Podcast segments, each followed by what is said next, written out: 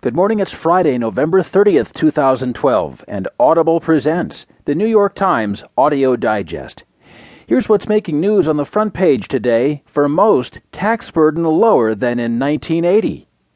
In a blow to the U.S., UN lifts status of Palestine, and under one roof, homes for extended families. In this morning's national headlines, 60 million year debate on Grand Canyon's age. Technician faces new charges in hepatitis C cases. And on the closest planet to the Sun, NASA finds lots of ice. In today's financial headlines, analysts call rosier view of growth deceiving. Experts fear life insurers are courting reserve risk. And maker of generic Lipitor is halting production of the drug. There will be more business stories, more national and international news too. A roundup from the sports page and New York Times columnist Paul Krugman.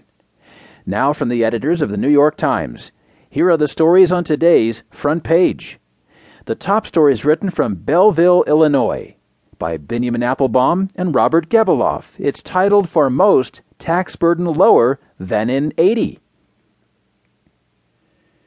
Alan Hicks divides long days between the insurance business he started in the late 1970s and the barbecue restaurant he opened with his sons three years ago.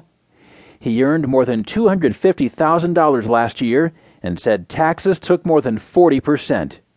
What's worse, in his view, is that others, the wealthy, hiding in loopholes, the poor, living on government benefits, are not paying their fair share. It feels like the harder we work, the more they take from us, said Hicks, 55, as he waited for a meat truck one recent afternoon. And it seems like there's an awful lot of people in the United States who don't pay any taxes. These are common sentiments in the eastern suburbs of St. Louis, a region of fading factory towns fringed by new subdivisions. Here, as across the nation, people like Hicks are pained by the conviction that they're paying ever more to finance the expansion of government. But in fact, most Americans in 2010 paid far less in total taxes, federal, state, and local, than they would have paid 30 years ago. According to an analysis by the New York Times, the combination of all income taxes sales taxes and property taxes took a smaller share of their income than it took from households with the same inflation adjusted income in 1980. Households earning more than $200,000 benefited from the largest percentage declines in total taxation as a share of income. Middle income households benefited too.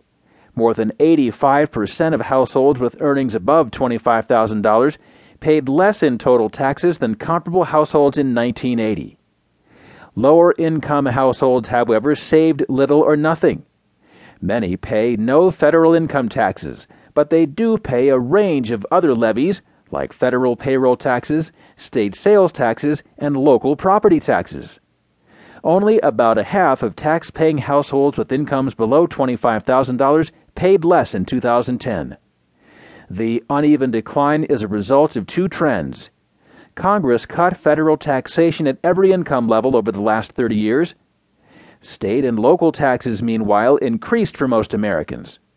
Those taxes generally take a larger share of income from those who make less, so the increases offset more and more of the federal savings at lower levels of income. In a half dozen states, including Connecticut, Florida, and New Jersey, the increases were large enough to offset the federal savings for most households, not just the poorer ones. Now, an era of tax cuts may be reaching its end.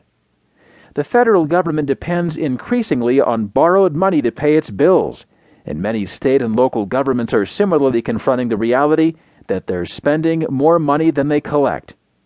In Washington, debates about tax cuts have yielded to debates about who should pay more.